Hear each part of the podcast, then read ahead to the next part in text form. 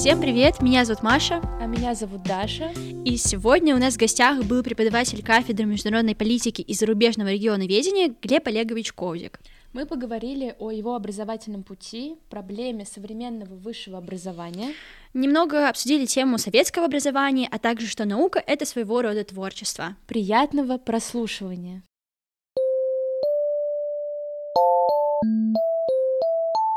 Наш традиционный вопрос из раза в раз. Расскажите, пожалуйста, о вашем образовании и о вашем пути в преподаватели.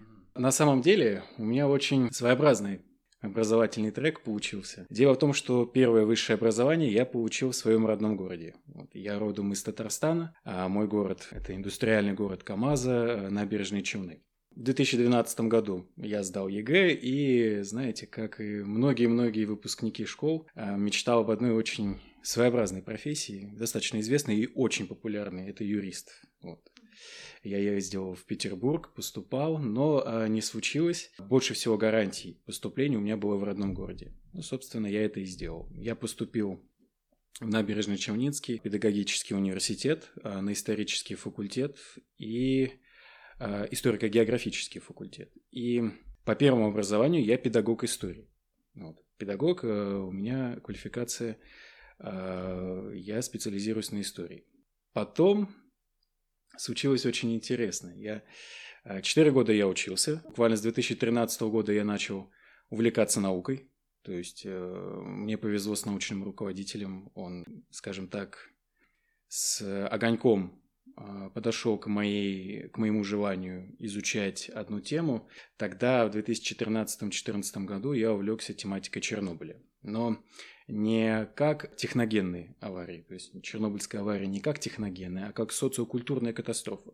То есть как а, Чернобыль оказал а, воздействие на общественное настроение, на, скажем так, на какие-то психологические, психологические особенности советских граждан, на их представление о том, как жить дальше, потому что э, советская атомная энергетика вплоть до 1986 года считалась, ну, если, скажем так, грубо говоря, это священная корова.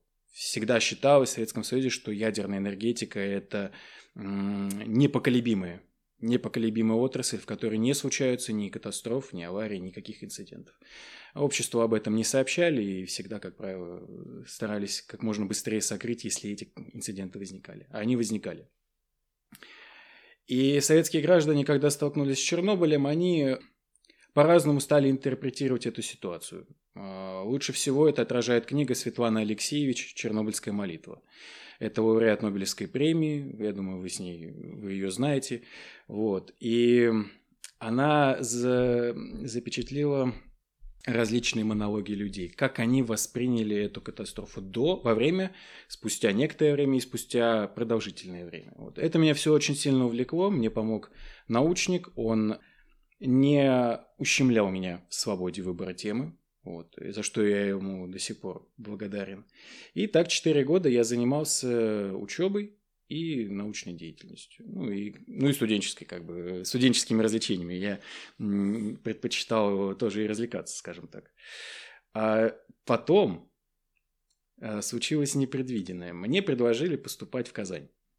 Сказали, тебя заметили, тебя заметили, а тут приедет заведующий кафедры, и он хочет посмотреть на тебя, как бы вот когда ты будешь защищаться. Ну ладно, хотят посмотреть на меня, почему бы и нет. Вот, и он приезжает на защите, я там как лев сражаюсь со своей вот этой выпускной работой. Потом мне, а, меня пригласили после защиты поговорить, он мне спросил, ну какие у тебя цели в жизни? Ну, я бы не отказался и от научной стези, как бы мне она точно не вредит и не вызывает каких-то негативных, э, скажем так, рефлексов. ну, вот есть Казань. Ты, если что, приходи, документы подай, э, сдашь экзамены, если успешно сдашь, добро пожаловать в нашу как бы команду. А мне, э, мне в жизни повстречался один человек, ну, этот человек до сих пор со мной, это моя лучшая подруга, мы с ней вместе работали в университете, потом она уехала в Петербург, она там, у нее сложилась своя жизнь, вот. И она заставила меня приехать в Москву и подать документы в Московский университет. Она меня заставила. Ну, то есть, Глеб, ты идешь и сдаешь эти документы. Он, она как бы прям уже терроризировать меня начала. Если ты веришь, я говорю, хорошо, я попробую. И мы встретились с ней на площади трех вокзалов. То есть для меня Москва была неизвестна, для нее тоже. Мы с ней пересекаемся на площади трех вокзалов. Она с Петербурга, я с э, Казани. Причем я приехал инкогнито, то есть я родителям не рассказал, что я уехал в Москву. Я решил ну, проверить, так сказать, проверить себя. И э, подал документы в президентскую академию. Я знал, что в президентской академии открыли если мне не изменяет память, то ли в 2012, то ли в 2000, по-моему, в 2012. Это был год истории, и в президентской академии открыли заново, по сути, исторический факультет. Я знал, что здесь преподают а, также историкам. Я думаю, ну ладно, надо попробовать. Я подал документы на две специальности. Одна была связана с а, скажем так, с классической здесь специальностью. Это государственное и муниципальное управление. Она называлась историко-аналитическое обеспечения вот, госслужбы. А второе – это социально-экономическая история России и мира. Вот я подал на обе, вот, пришел, сдал. Вот. Э, сдал два экзамена, потом на следующий день я понял, в 2012 году появилось э, изменение в образовательном законодательстве, и нужно было написать заявление о согласии на зачисление. Вот это вот бюрократию. Мы же любим бюрократию. И вот это. И надо доказать, что ты действительно в, как бы в трезвом состоянии, там, пришел, да, я действительно хочу поступить. Я звоню менеджеру, а, у, у магистров э, как бы по программам был свой менеджер, когда ты подаешь документы. А, вот. И до сих пор помню Инесса, у нее имя было интересное. Я ей звоню и спрашиваю, слушайте, а ведь, кажется, надо было мне еще заявление написать. Ну, вообще-то да. Ну, ладно, давайте я приеду, еще раз подам. Приезжаю я на юго-западную, а, подаю, захожу, и я спрашиваю, слушайте, ну, мне вот интересно, а, ну, а что дальше-то? Вот как бы я подал документы, вам известно что-то? Ну, сейчас узнаем. Вот она звонит Завкафу, Потом она еще что-то интересное смотрит и говорит, слушай, ну вы на обе поступили специальности, на обе специальности по бюджету, на бюджет. Я, ну, говорю, слушайте, ну я вообще оригинал привез с собой. Он говорит, Антка, ну замечательно. Я говорю, ну я могу издать. Она говорит, ну тем более. И так я сдаю свой диплом, я выхожу выхожу из университета, меня встречает моя подруга, она говорит, ну, написал заявление, я говорю, оригинал сдал. А, смотри, а зачем? Он говорит, ну, они мне сказали, что поступил на бюджет. Он говорит, ну, молодец, поздравляю, а я, а я не верю. Я, знаете, вот, у меня как бы, я думаю, да быть такого не может. Как-то. Вот это все равно вот э, есть такое, как бы, скептическое отношение, мало ли. Вот, вот так я поступил в президентскую академию в 2016 году. Два года я учился на кафедре Романа Борисовича Кончакова, вот, э, кафедре истории экономики. У нас был серьезный уклон именно в экономическую историю. И э, некоторый, скажем так, э, некоторый фрагмент, э, модуль был посвящен, разумеется, социальной истории. Потом в октябре 31 октября 2018 года, в свой день рождения, да, находясь в Турции в развлекательных целях, я сижу, мне приходит приказ о зачислении в аспирантуру. Я так поступил снова в президентскую академию. У меня опять историческая специализация, но на этот раз я пошел с уже более-менее устоявшимися, скажем так, научными интересами. Дело в том, что когда я поступал на социально-экономическую историю, я не до конца, ну, скажем так, понимал, а что мне, собственно, в истории интересно. История – это такая штука, она огромная. Есть, например, история цвета, история женщин, история мужчин, политическая история, культурная. Много чего есть.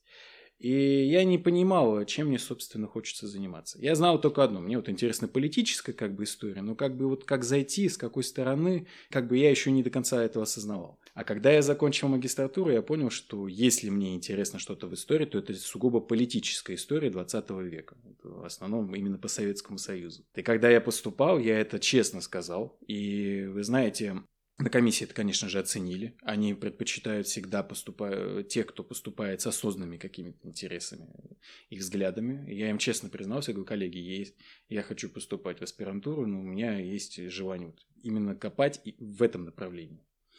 Вот так я три года проучился до ноября 2021 года в аспирантуре президентской академии. Вот. Сейчас я нахожусь в стадии такой, знаете, промежуточной. А, с одной стороны, у меня где-то, ну, может быть, на 90% готова диссертация, которую следует защитить. Э, я вот нахожусь в стадии, я выпускник уже аспирантуры, но при этом я еще не защитился. Это мне еще предстоит. Я надеюсь, что это произойдет в 2022 году. Тематика моей диссертации э, связана с Горбачевской перестройкой и с э, официальной идеологией КПСС в эти годы.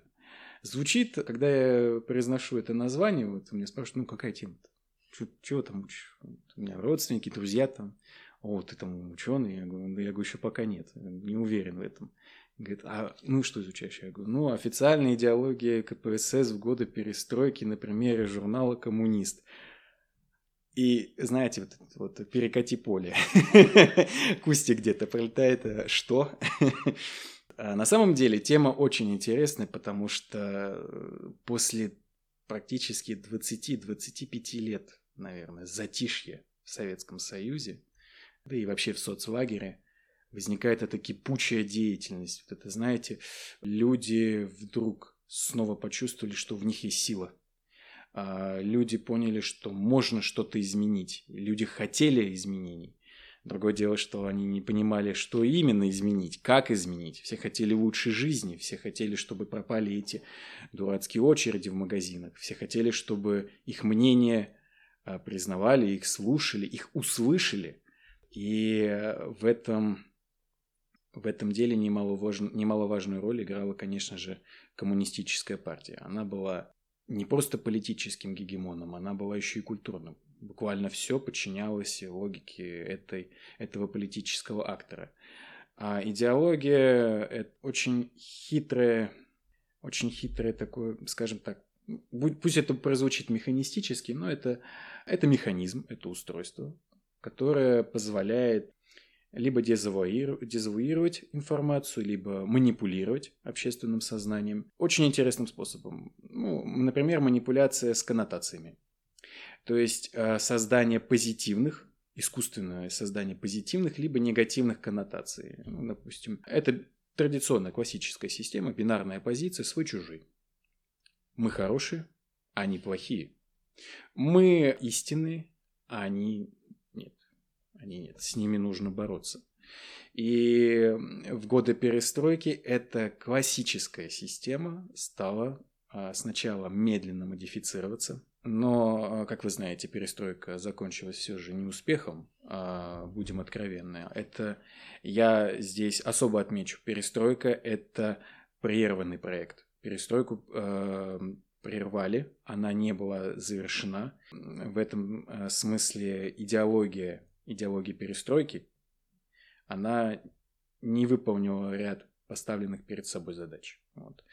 И э, ЦК КПСС, Центральный комитет, имел целый комплекс различных идеологических органов, то есть различные газеты, журналы, телевидение, радио. Э, Все это подчинялось ей и преследовалась цель, естественно, идеологической репрезентации. Журнал «Коммунист» считался ведущим теоретическим органом вот в этом комплексе, если так можно выразиться.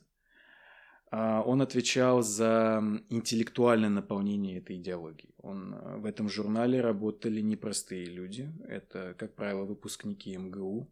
А МГУ, как известно, в советское время был достаточно привилегированным учебным заведением, и ЦК пристально наблюдала за кадрами в МГУ. И речь идет не только о студентах, но и о преподавателях. вот. И активно нанимала, то есть был кадровый наем из МГУ, в том числе и из факультета журналистики, ну, журналистского факультета.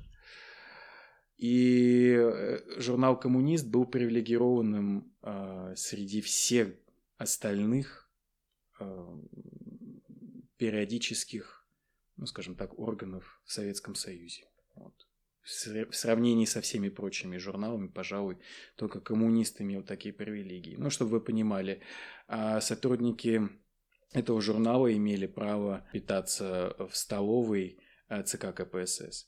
Для вас это может показаться дико, дикостью какой-то. Ну и ладно. Ну, питается человек в столовой, но это дело-то ведь э, в советское время происходило, а это кремлевская столовая.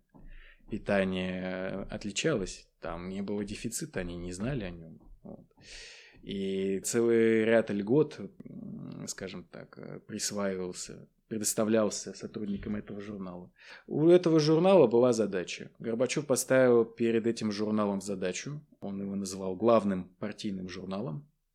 Он поставил перед этим журналом задачу теоретически и философски наполнить идеологию перестройки новым содержанием. Нам нужно переосмыслить путь, который мы прошли. Журнал пытался это сделать. Где-то он преуспел, где-то не очень. Они предпочли занять такую интеллектуальную центристскую позицию. Мы не поддерживаем ни радикалов, ни консерваторов. Надо двигаться вперед, но давайте не будем с кувалдой разносить стены. Давайте мы это сделаем аккуратно. Как-то потихоньку демонтируем старые, возведем новые. А после августовского путча редакция коммуниста приняла решение отказаться от своего патрона, то есть они а, опубликовали воззвание к читателям, в котором признали августовский путч а, ГКЧП 1991 года незаконным и что они, в общем, желают продолжать свою деятельность уже как самостоятельно. Они переучреждаются, э, журнал становится свободной мыслью. Вот это тоже своеобразный парадокс. Э, э, журнал, который назывался «Коммунистом», внезапно становится свободной мыслью. Вот. Ну и вот такова тематика моей диссертации. Такова тематика моих исследований. Очень такое достаточно обширное, э, не знаю, сказание обо всем, что было в студенческой жизни.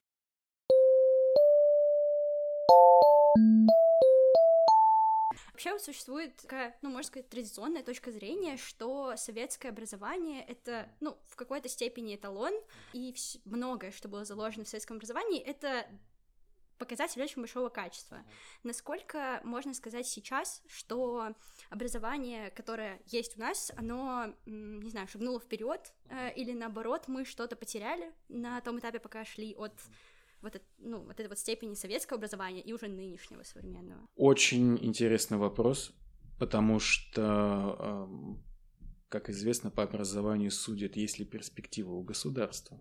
Если образование плохое, то перспектив э, модернизации, в реформах, их немного. И исторические перспективы государства, они сужаются. Я могу сказать точно, что были как положительные, так и отрицательные стороны вот, реформации образования. Э, советское образование имело свои позитивные качества. Ну, во-первых, оно было абсолютно бесплатным. С 1930, если мне не память не изменяет, ну, это поздние 30-е, когда в период правления Сталина а, высшее образование становится бесплатным полностью. И а, это во-первых. Во-вторых, широко поощрялось техническое образование, и люди туда активно шли.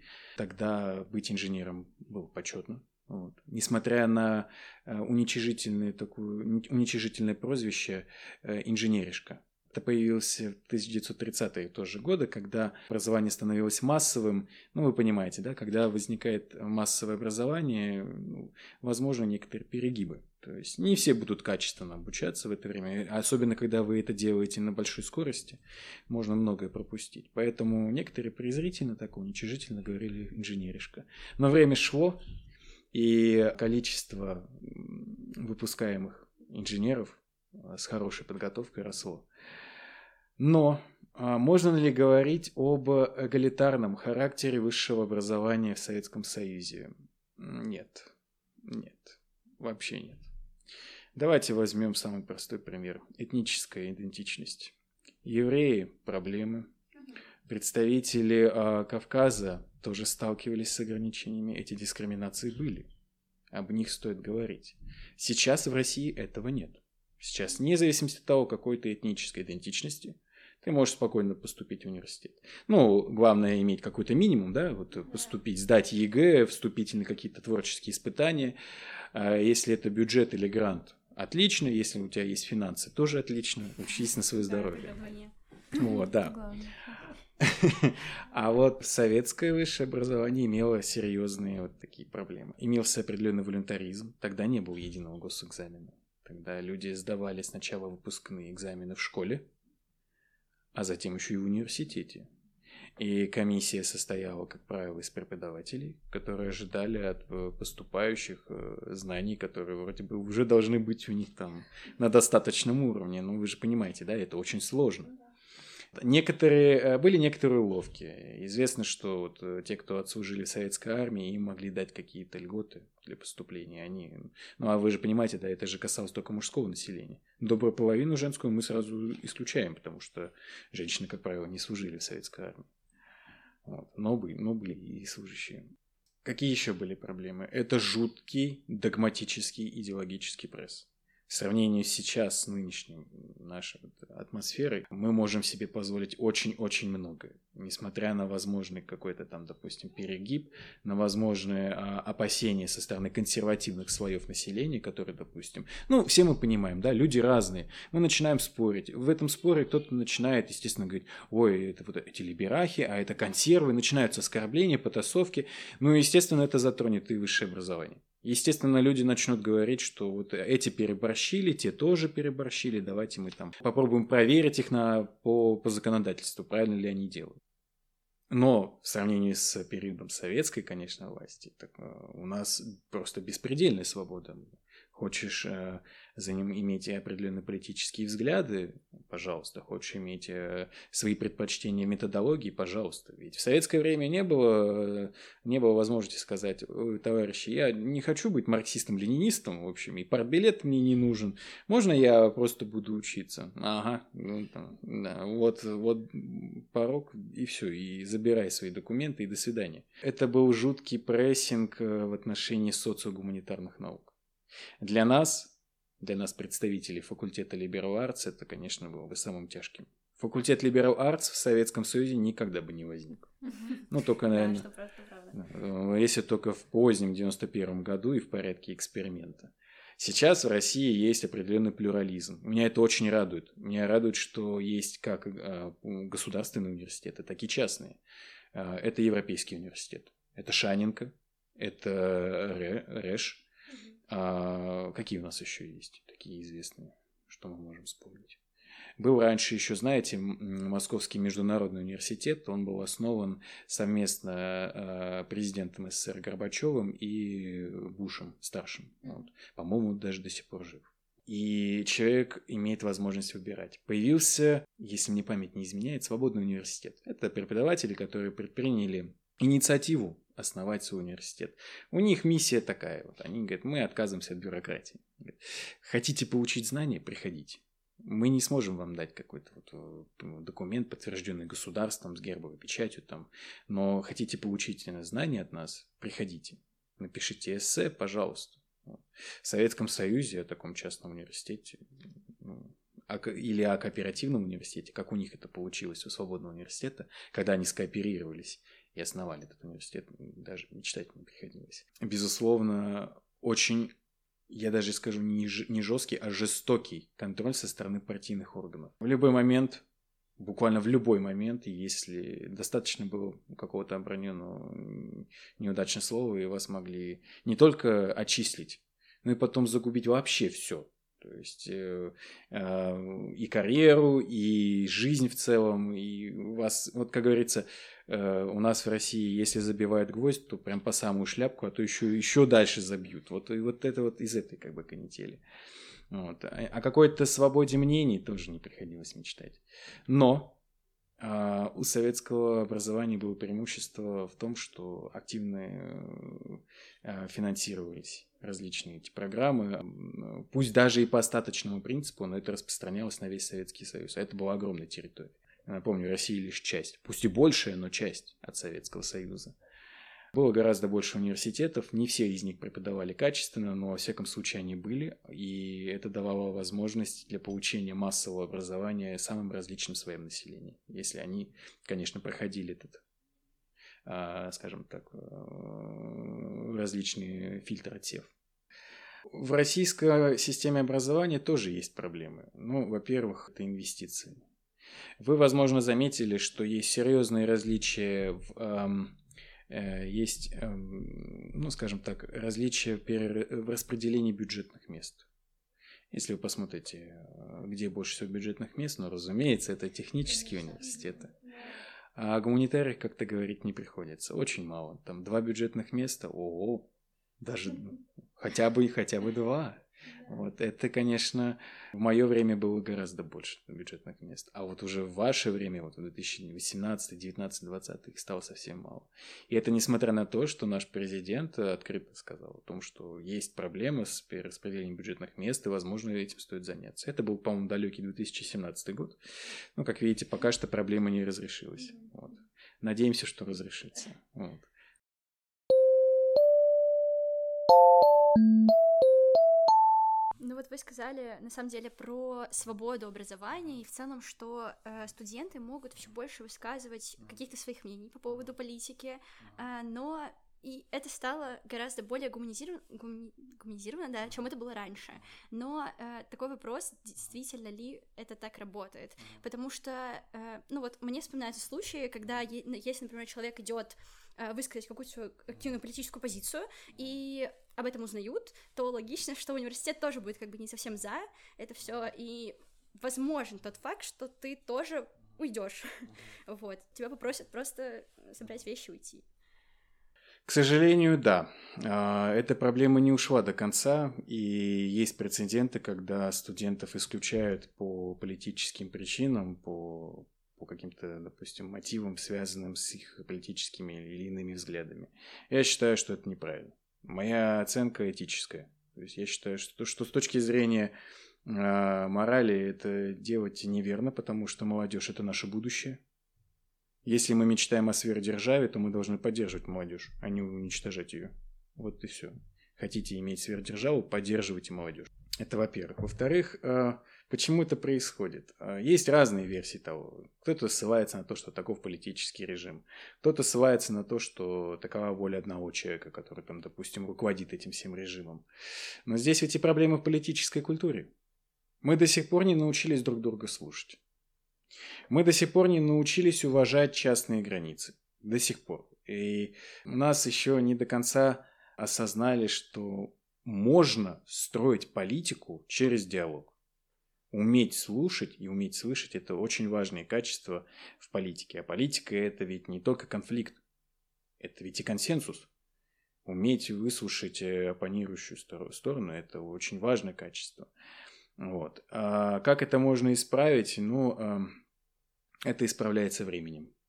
То есть нам нужно больше времени, больше стабильного времени, и нам требуется больше, конечно, ну, скажем так, процветания общества. Пусть это прозвучит сейчас аморфно, но и здесь речь идет о экономический рост, уменьшение бедности, уменьшение безграмотности, а в России есть определенная безграмотность, это видно, особенно гуманитарная.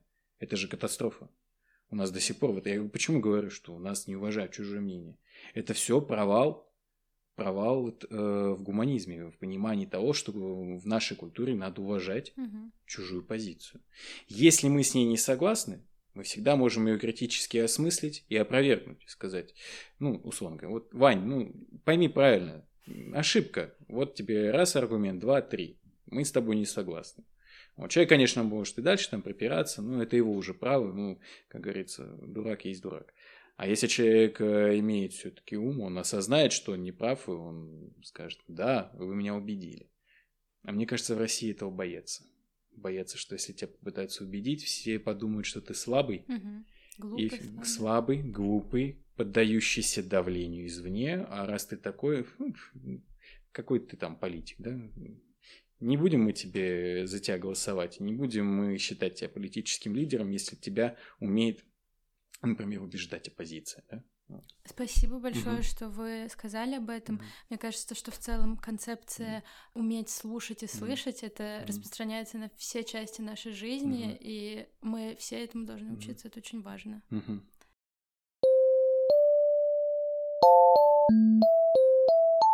Такой небольшой актуальный вопрос э, по поводу еще немного научной деятельности. Э, мы уже разговаривали с преподавателем на эту тему, но хочется услышать тоже ваше мнение по поводу грантов. Вообще, ну, мы знаем, что, во всяком случае, так высказывается, что выделяется большое количество бюджета на гранты, на науку, и это действительно видно, э, действительно, ну, с точки зрения каких-то технических специальностей точно видно, вот, но с точки зрения гуманитарных, наверное, меньше. Насколько вообще грантовая система работает, э, насколько человек может написать какую-то свою работу, и действительно вот грант поможет ему в получении дальше образования.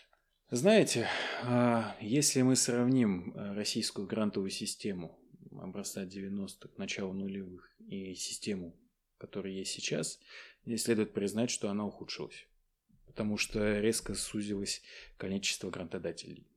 В 90-х э, гранты исходили не только от российского правительства, не только от российских меценатов, но в том числе и от зарубежных. Вообще известный был фонд Сороса. Вот. К сожалению, э, возникли такие противоречия вот, политического характера, и фонд Сороса прекратил деятельность на территории России. Вот. Э, фонд Сороса перестал финансировать, предоставлять гранты. Сейчас эта проблема усугубляется тем, что ранее были два а, крупных таких э, агента, скажем так, предоставлявших гранты. Это РФФИ и РГНФ. А, насколько я помню, там был сюжет, связанный с объединением, со слиянием этих двух фондов, но чем это закончилось, если честно, я уже не помню. Я не наблюдал за этой ситуацией дальше. Я знаю, что в научной среде это вызвало определенный протест, потому что, ну, ученые живо заинтересованы в инвестициях. Это нормально. Это нормально, что ученые ждут денег. Почему они ждут денег? Потому что наука к 20 веку развилась до такого уровня, что требует широкомасштабных, крупных инвестиций. Сейчас недостаточно, коллеги, иметь просто карандаш и бумагу. Этого мало. И э, на это обращали внимание уже в Советском Союзе, когда говорили, вот, смотрите, у нас таки, такая замечательная школа математиков. Интересно, почему? А, ну да, математикам-то требуется только карандаш и бумага. Что касается остальных, то там, там требовались широкомасштабные инвестиции. Они должны быть большими, они должны быть существенными, их надо чувствовать. Вот. А ведь наука, она же не как по щелчку пальцев там возникает, да, вот там человек зарешил написать исследование, он такой, вот, вот я по плану написал, в течение двух недель я напишу. Так не бывает. Так вообще никогда не бывает. И ученый может столкнуться с таким противоречием, уйти совершенно в другую сторону. Наука – это творчество. И это не избежать. А закладывать плановые показатели в науку – это очень опасная тенденция. Вот. По поводу э, возможности обретения – шансы есть. То есть, если вы предоставляете качественную, э, скажем так, качественную программу, если вы все разъясняете, разжевываете буквально там по, по каждой буковке этот проект, э, подаете и проходите конкурс, ну, в целом, э, такие прецеденты, это, это естественно. То есть, это возникает. Другое дело, что сейчас в связи с финансовыми затруднениями, это как было связано с финансовым кризисом, ну, нас по-разному объясняют, это финансовый кризис, это давление санкций извне, это ковидная эпоха, добро пожаловать, да, вот в нее вот. А, и финансы, конечно, стали ощутимо, по-моему, сокращаться. Это возникает, конечно, от этого возникают определенные проблемы, потому что ученые, если мы хотим, чтобы наше государство становилось могущественным, а наши, ну, по крайней мере, наша нынешняя публичная власть желает этого, по, по крайней мере, внешняя риторика такова, то предполагается, что наука а, является ключевым актором в этой модернизации. Но науке нужны деньги. Это заколдованный круг. Нельзя получить научные результаты, не вкладывая финансовые средства. Почему? Ученый это тоже человек. Ученый это человек, который хочет кушать, хочет э, хорошо жить, е- ездить, отдыхать, это нормально. Да, лю- ученый люд, он своеобразный, он немножко чудаковатый. Я думаю, вот вы, когда стали учиться в академии, вы заметили, насколько разные бывают преподаватели и преподавательницы. Это вот просто вот, это целая гамма чувств. Вот. Э. И э, все мы люди, и мы имеем своеобразный, ну, скажем так, горизонт планирования. То есть мы предполагаем, что нас ждет через два года или через три года или через четыре. И когда в науке мало денег, ученых становится гораздо-гораздо меньше. Почему? Они потому что видят, что по горизонту планирования им невыгодно участвовать. во всем этом деле. Наука требует больших э, затрат по времени. Они это осознают и не уходят. И это беда, это проблема, потому что, если говорить языком а, нашей публичной власти, это сокращает наше могущество. Нам нужны деньги. Вот. Это, и эти деньги, надо сказать, нужны и студентам. Почему? Потому что если мы хотим иметь действительно развитое общество, если мы хотим э, увеличить, э, ну, скажем так, процветание общества, образование это один основной, пожалуй, наверное, социальный лифт, самый эффективный когда человека из низов можно поднять вверхи. И это очень важно. Люди должны видеть перспективу. Если люди не видят перспективу, они начинают увлекаться плохими идеями. И эти плохие идеи могут закончиться для нас ну, плачевно. Вот. Как-то так.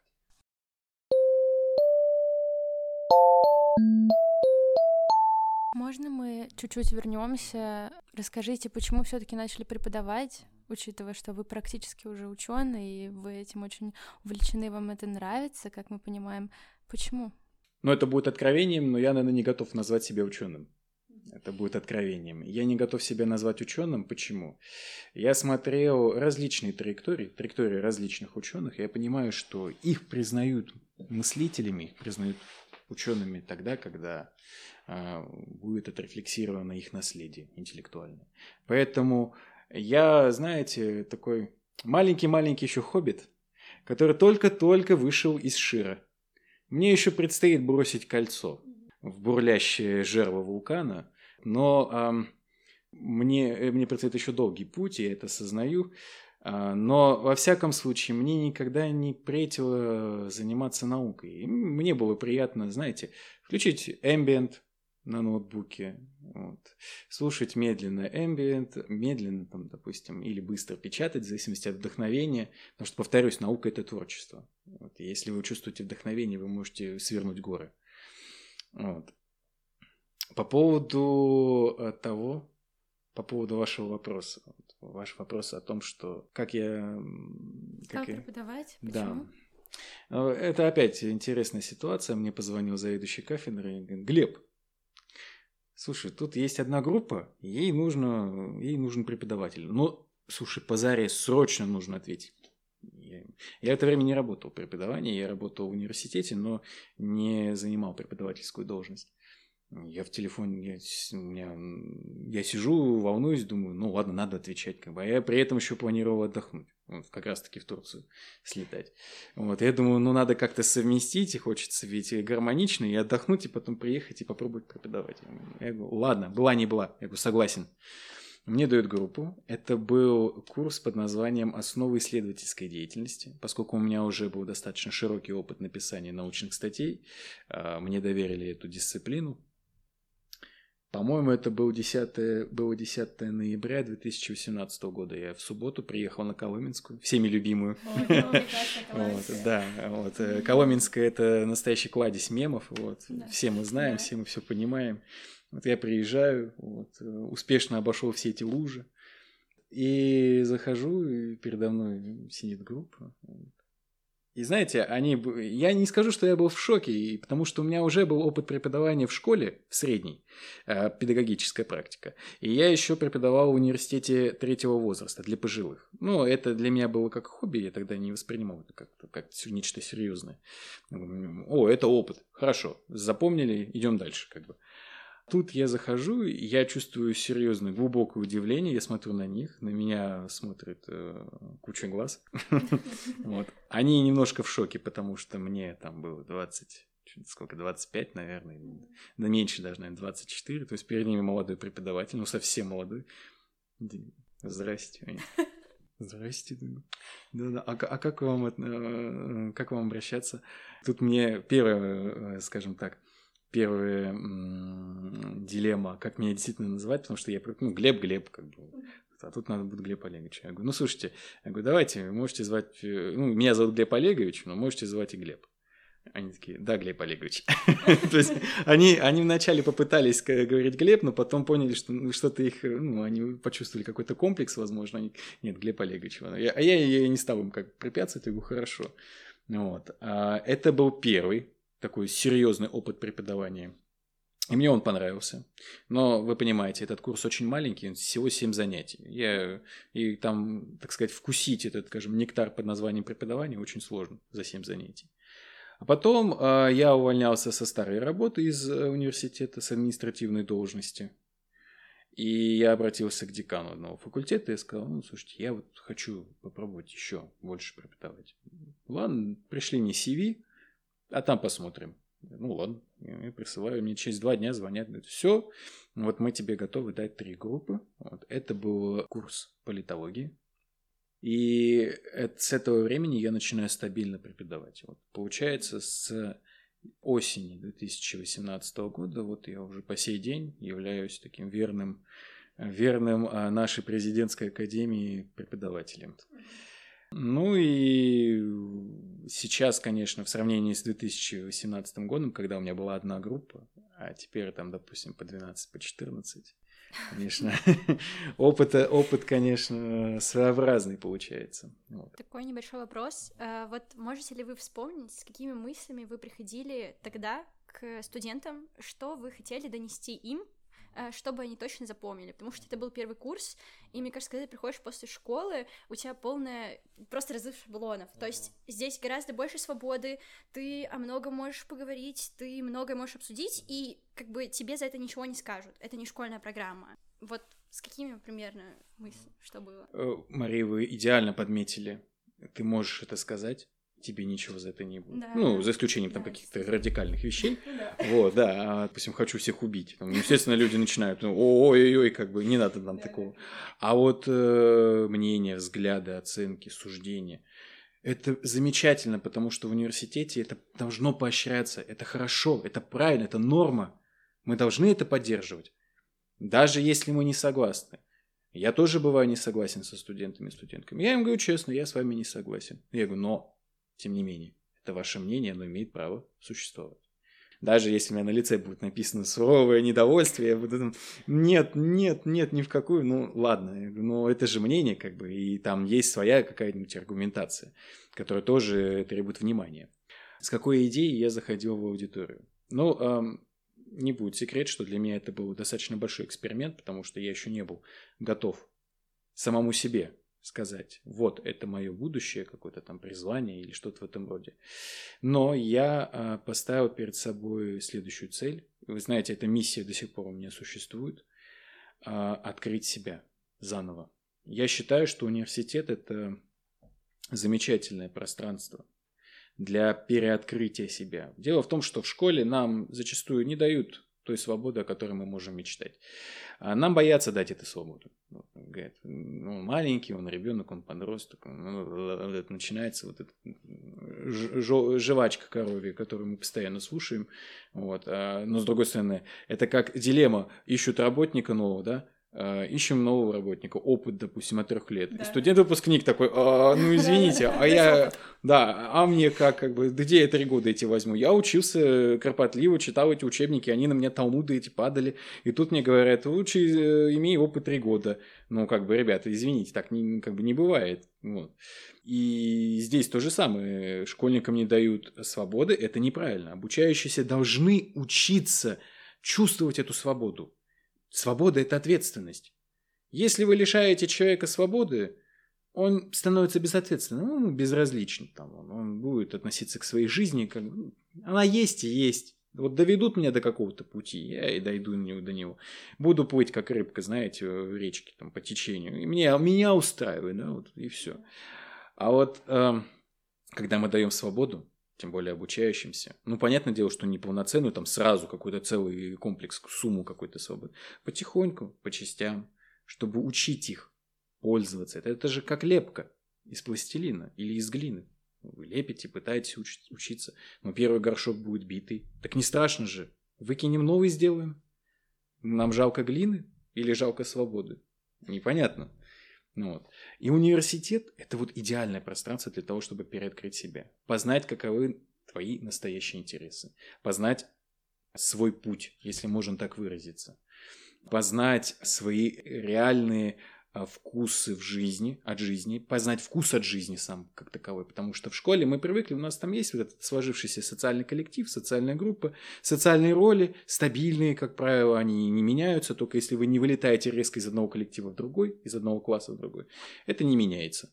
А тут в университете вы начинаете постигать себя заново. И вот эта миссия, эту миссию открыл я для себя, вот когда вошел а, в аудиторию первый раз перед студентами первого курса – я посчитал, что это та самая миссия, которая, которая достойна, вот, которую я готов выполнять, невзирая ни на что. А с ней э, рядом присутствует еще одна миссия, это эм, она может показаться немножко нравственной, такой, знаете, мор... немножко морализующей, возможно. А я слушал подкаст моего коллеги Сергея Дубровского. Он сделал очень интересное замечание. Он сказал о том, что э, стиль педагогики бывает разный. Педагогика бывает разная. И э, он также, мой коллега, заметил, что не стоит, скажем так, делиться вот этим внутренним жизненным опытом потому что, ну, как бы, ну, это, возможно, это выглядит как некий шаблон, да, предоставляем вот и все тут, и не, не думай, не меняй. У меня э, иное мнение, я считаю, что мы, мы не должны навязывать свой опыт, мы не должны навязывать, потому что люди должны сами обрести свой этот жизненный опыт, но мы должны показывать свой опыт жизненный. Почему? А вторая моя миссия – сделать их, э, обучающихся студентов и студенток, лучше, чем я сам. Вот если я увижу, что э, в будущем, года через три или четыре, что моя студентка или мой студент в какой-то теме разбирается лучше, чем я, все, я победил. Я победил, потому что моя миссия, ключевая миссия, она завершена. Преподаватель делает лучше других, если у него это получается. Если он делает лучше других, то его истинная миссия выполняется. Это неправильно, если преподаватель э, учит, а как бы просто передает механистически эти знания, не улучшая мир. Так не будет прогресса. Это горькая истина. Не все преподаватели готовы на это согласиться. Не все считают, что э, студенты должны становиться лучше, чем они. Мы понимаем, это возможно какой-то эгоизм, это возможно чувство. Мы понимаем, что люди обидчивы. Это нормально, да. Люди обидчивы, они боятся, что их кто-то обгонит, они станут хуже. Вот. Но это горькая истина. Преподаватель, если сделал студентов лучше, значит, он победил. Если нет, хотя бы на 0,1%. Хотя бы. Ну да, наверное, когда человек что-то выносит с пар, и у него есть какой-то уже какой-то базис осознания, то это уже круто. Поэтому я не стесняюсь давать свой жизненный опыт, возможно, в свободное время, и там как бы, если есть э, возможность. Ну, мы понимаем, что студенты и студентки, они любят уставать на занятии. То есть сидят, сидят, сидят, и видно, что глаза начинают залипать, сникают, э, кто-то там уже достает телефон, майнгод, побыстрее. Это мы понимаем, это нормально тоже. А в этот момент важно перехватить заново внимание студентов и студенток, их как-то можно завлечь шуткой, можно как-то привлечь их внимание какой-то странной историей. И э, я делюсь им, с ними некоторыми какими-то моментами из жизни, но пытаюсь им э, сказать, и сразу при этом добавляю, это мой путь. Я надеюсь, они осознают, почему я говорю, вот таков мой был путь. Чтобы они говорили, ага, вот он так, значит и я так буду делать. Еще Стругацкий, в своем э, брате Стругацкий, советские фантасты, великолепные писатели. Э, в своем произведении «Гадкие лебеди» описали этот момент. Они это написали как преступление, если ты говоришь «делай как я». Ты должен научить, показать какие-то знания, но свобода, она должна сохраняться. То есть человек должен выбрать. Человек может взять эти знания, может не взять. Если он берет знания, замечательно. Если он не взял, ну это его право. А, это его выбор. Поэтому я им показываю вот эту, скажем так, всю широту нашей жизни, в том числе через себя, как бы показываю, что у меня были и позитивные моменты в жизни, и негативные. Я говорю, посмотрите, как у меня было, как я попробовал решить эту проблему. А вы там уж как-нибудь рассудите сами, уже как бы без меня, порефлексируйте, попробуйте найти свой путь чтобы стать лучше как раз-таки, лучше, чем я, возможно.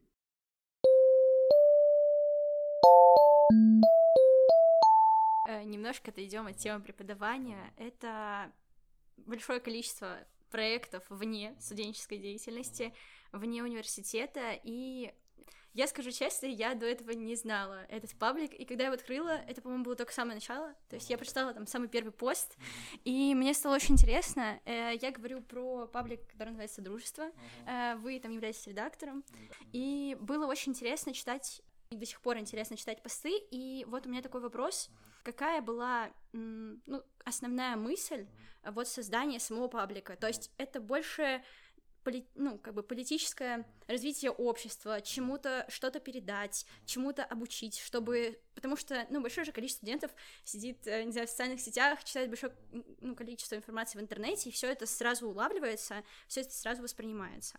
Да, я здесь должен сделать, наверное, большое предисловие. А, дело в том, что я всегда с раннего детства увлекался миром политики.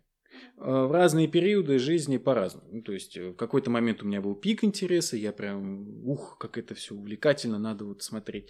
В какие-то моменты у меня возникала апатия, ну, они там как-нибудь сами разберутся без моего наблюдения.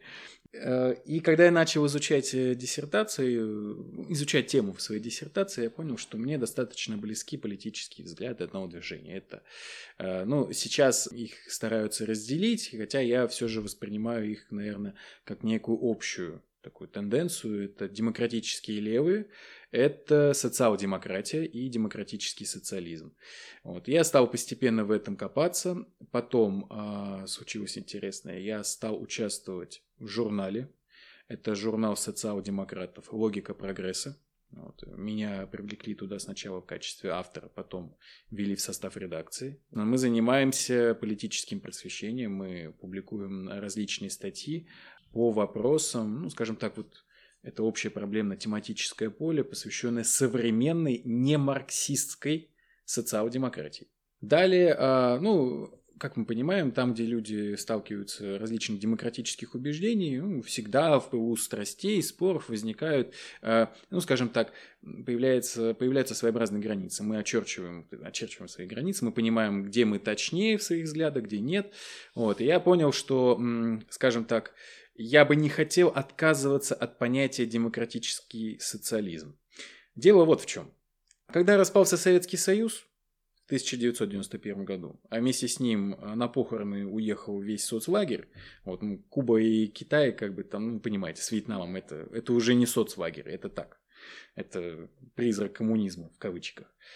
Когда рухнул соцлагерь и Советский Союз в прогрессивных государствах, я, речь идет о странах Европы, Америки, там, где давняя устоявшаяся имеется демократия, произошло падение интереса к левой политической мысли. Ну, дискредитация марксизма, э, э, прежде всего из-за падения марксизма-ленинизма. То есть люди разочаровались в целом на вс... из-за всех. Ну, как бы разочарование упало на всех, хотя упал-то прежде всего марксизм-ленинизм.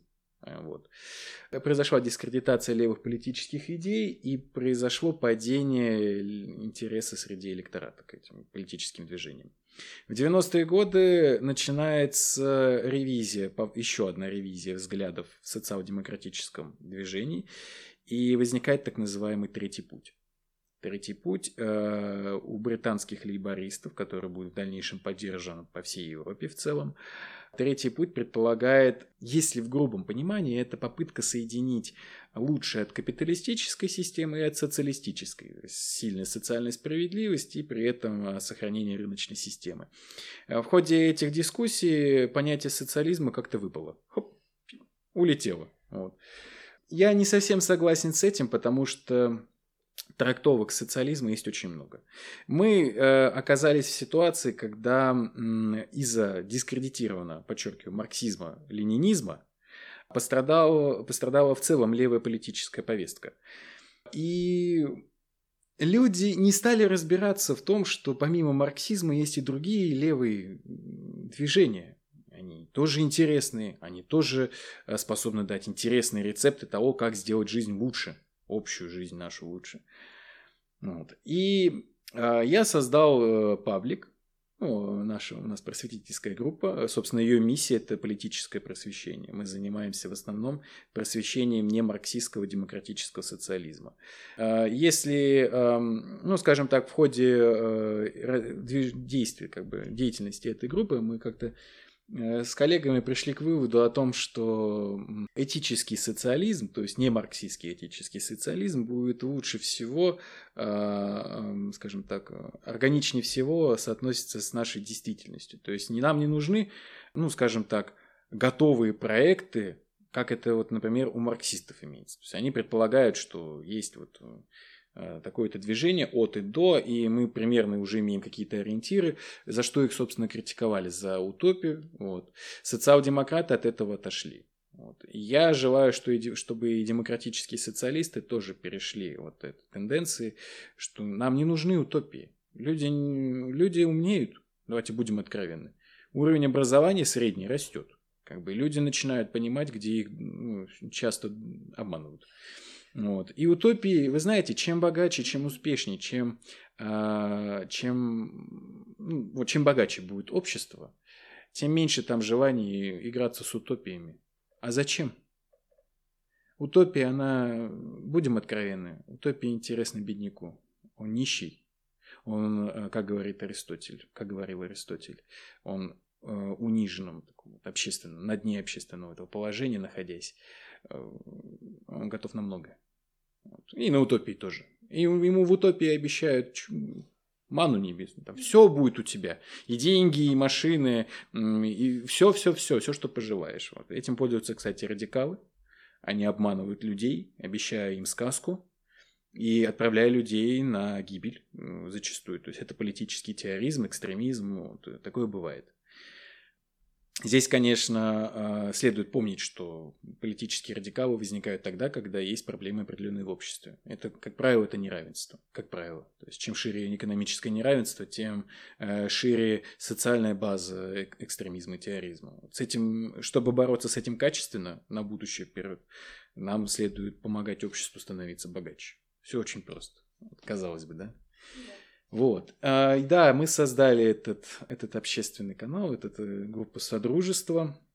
А, у нас, конечно, есть желание развить и далее. Э, не будет, э, наверное, секретом, что в редакции бывают интересные такие а, диспуты. Со мной не все согласны. А, не все согласны с тем, что с моим предложением продолжить э, социалистический дискурс. То есть они считают, что идея сохранить понятие социализма в мире политики не, не, нежелательное явление, потому что это понятие, по их мнению, стало слишком токсичным. То есть люди начинают опасаться, думать, ой, нет, это, наверное, что-то про коммунизм, там что-то, денег не будет, собственности не будет, мы будем тут, ой, заживем, как бы. Тут сразу начинают вспоминать опыт, исторический опыт советской цивилизации, если так можно выразиться. Ну и, конечно, это вредит. Вот, а и поэтому я понимаю чувства тех, кто готовы, допустим, голосовать за социал-демократов, потому что они понимают, мы не хотим утопии, а социалисты нынче это в основном э, восприятие общественных социальных масс, это, конечно же, скорее марксистская интерпретация. Вот. А мы занимаемся тем, чтобы пока, показать весь плюрализм. То есть, вот, что нет, социализм бывает разный. Мне очень нравится одна книга, я ее не до конца еще прочитал, но она меня взяла за душу, знаете, вот прям за жабры, так сказать. Вот прям я, я был очень удивлен. Авишай Маргалит, это израильский профессор, философ, достойное общество. И он говорит, что достойным обществом является то, в котором индивидов не унижают. Никоим образом. Ни экономически, ни культурно, ни социально. Вообще никак. Конечно, со стороны это звучит утопично, но ничто не мешает людям, э, ну, скажем так, делать различные эксперименты, пытаться исправить эту ситуацию. То есть э, э, социал-демократы всегда говорили, всегда утверждали, что нужно бороться с неравенством, потому что неравенство порождает нищету и злобу. Нам не нужно жить в злом обществе. Злое общество порождает ужасных людей. Они будут давить людей грузовиками, они будут расстреливать людей, они будут взрываться. Нам это не нужно. Мы с вами в 21 веке. Все, я, это мое, как бы, я прогрессивист, я буду откровенен. Я считаю, что в 21 веке цивилизация должна уже семимильными скачками просто уже в космос все, пора э, распрощаться с теми пороками, которые были у нас в 20 веке. Тем более 20 век – век революций, век великих революций. Я здесь говорю не об Октябрьском перевороте. Я здесь говорю о социальной революции, о культурной революции, о сексуальной революции, о многих революциях. Они произошли. Посмотрите, как у нас изменилось отношение ко многим вещам. Вспомните, какая была женщина, допустим, в 1900 году и в 2000 году. Сколько произошло эмансипации, насколько человек стал свободен. Ну, я считаю, что человек этого заслуживает. Давайте и решайте дальше эти проблемы. Ну, это вот э, такая вот краткая, уже не краткая, на самом деле, прелюдия, такое предисловие. Вот. Э, я э, из-за диссертации, под влиянием диссертации, я понял, что мне максимально близки вот эти взгляды, э, взгляды социал-демократии и демократического социализма.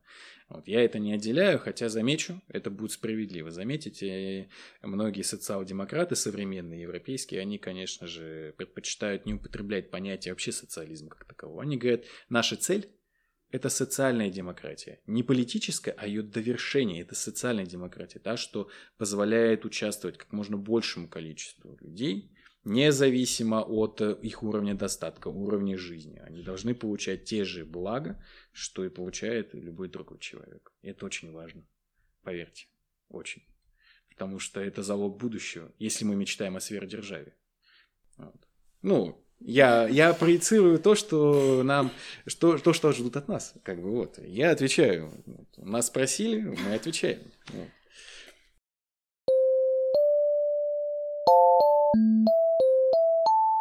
Можно спросить про ваши любимые работы, если они у вас, не знаю, основы исследовательской деятельности, которую вы вели, там часто ребята выдают что-то супер необычное, или на парах по политологии, может быть, что-то вам запомнилось? Да, э, ну, я замечу, что у меня на моей, я преподавал основы исследовательской деятельности, образовательные технологии, э, историю, отечественную, всемирную, политологию и письмо и критическое мышление. Вот сейчас я преподаю конкретно вот э, письмо и критическое мышление и э, политологию. А у нас, конечно, э, ну, я не скажу, чтобы у меня много письменных работ, поэтому я запомнил только одну работу, более-менее. Это была работа эссе, политическое эссе, посвященное творчеству Роберта Хайнлайна, вот. Это а, Звездный десант. Эм, ну, я думаю, вы, скорее всего, помните фильм с э, Каспером Ван Дином э, в главной роли. Он тогда был молодой, горячий, звездный десант, космодесантник, он там жуки, они начинают их уничтожать, и все это замечательно.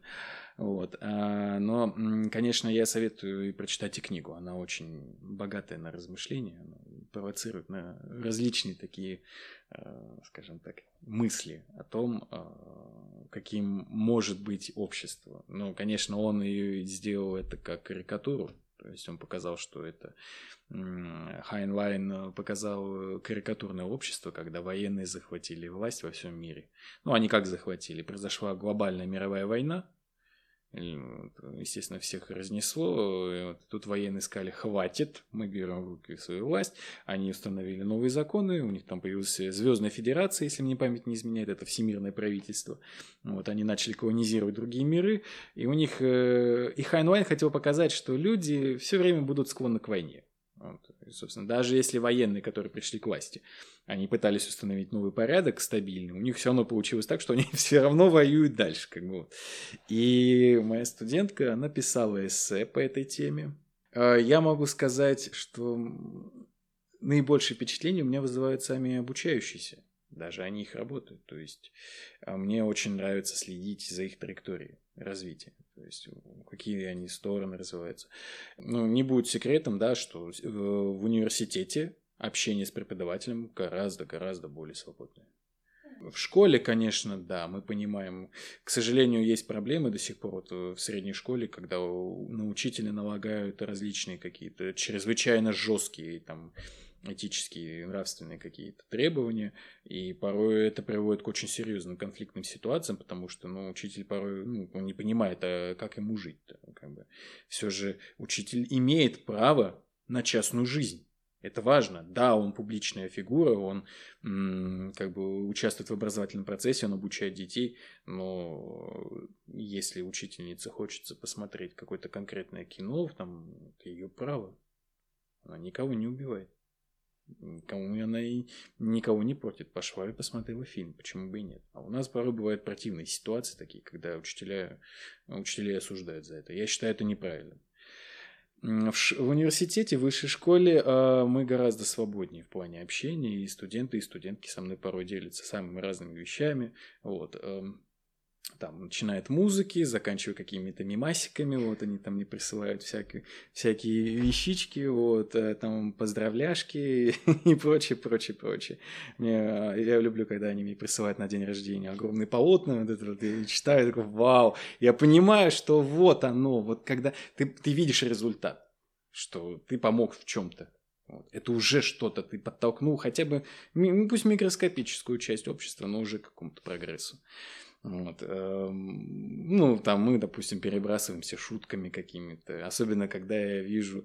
У меня была ситуация, это как бы моя, моя любимая история. У меня... Это были, по-моему, образовательные технологии. Вот у меня студентка...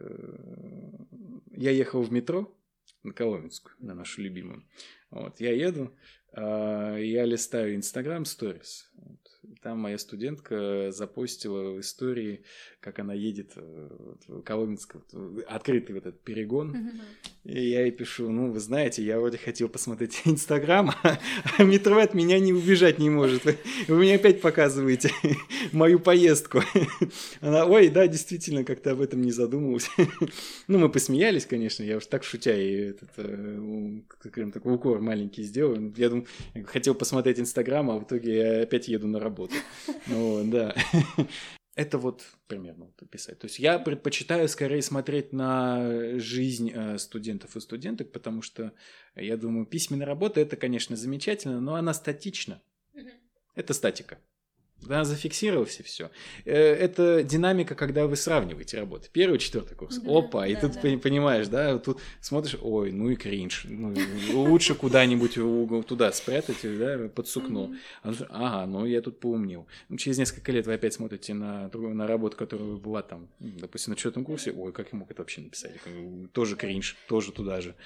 И это, это статика во многом, письменные документы, письменные э, работы. А вот когда ты смотришь, наблюдаешь за жизнью вот, э, студентов, ну, я имею в виду в хорошем смысле наблюдаешь, смотришь, как они развиваются, как они показывают, каких успехов они достигли. Это просто замечательно, когда ты смотришь, там, допустим, я участвую там в конференции, я участвую на Олимпиаде, я участвую там в играх спортивных, я участвую в общественной жизни, я вступила в партию, я вступил там, допустим, еще куда. Я обожаю эти моменты. Я всегда поддерживаю студентов за это. Надо развиваться. Это лучшие годы в нашей жизни. Молодые годы, юные годы – это самое лучшее, что есть у нас. В это время нужно и нужно как раз-таки экспериментировать, пробовать себя в разных ипостасях. Вот, поэтому, отвечая на ваш вопрос, я предпочитаю наблюдать скорее за этим.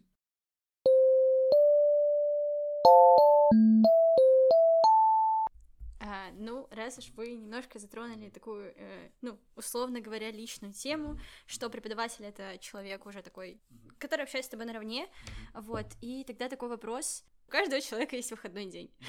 Каков идеальный выходной день? Ой, это больно. это, это, это очень больно, потому что когда ты пишешь диссертацию и еще какие-то научные статьи, а еще администрация, допустим, предполагает, что нужно какую-то информацию предоставить, ну, по работе служебную, а еще там, допустим, есть студенты-должники, это тоже бывает, да, и вот... Ой, а еще надо работы какие-то проверять, и ты зашиваешься, понимаешь, мой выходной, честно, это отключить. Все. Телефон, ноутбук, компьютер.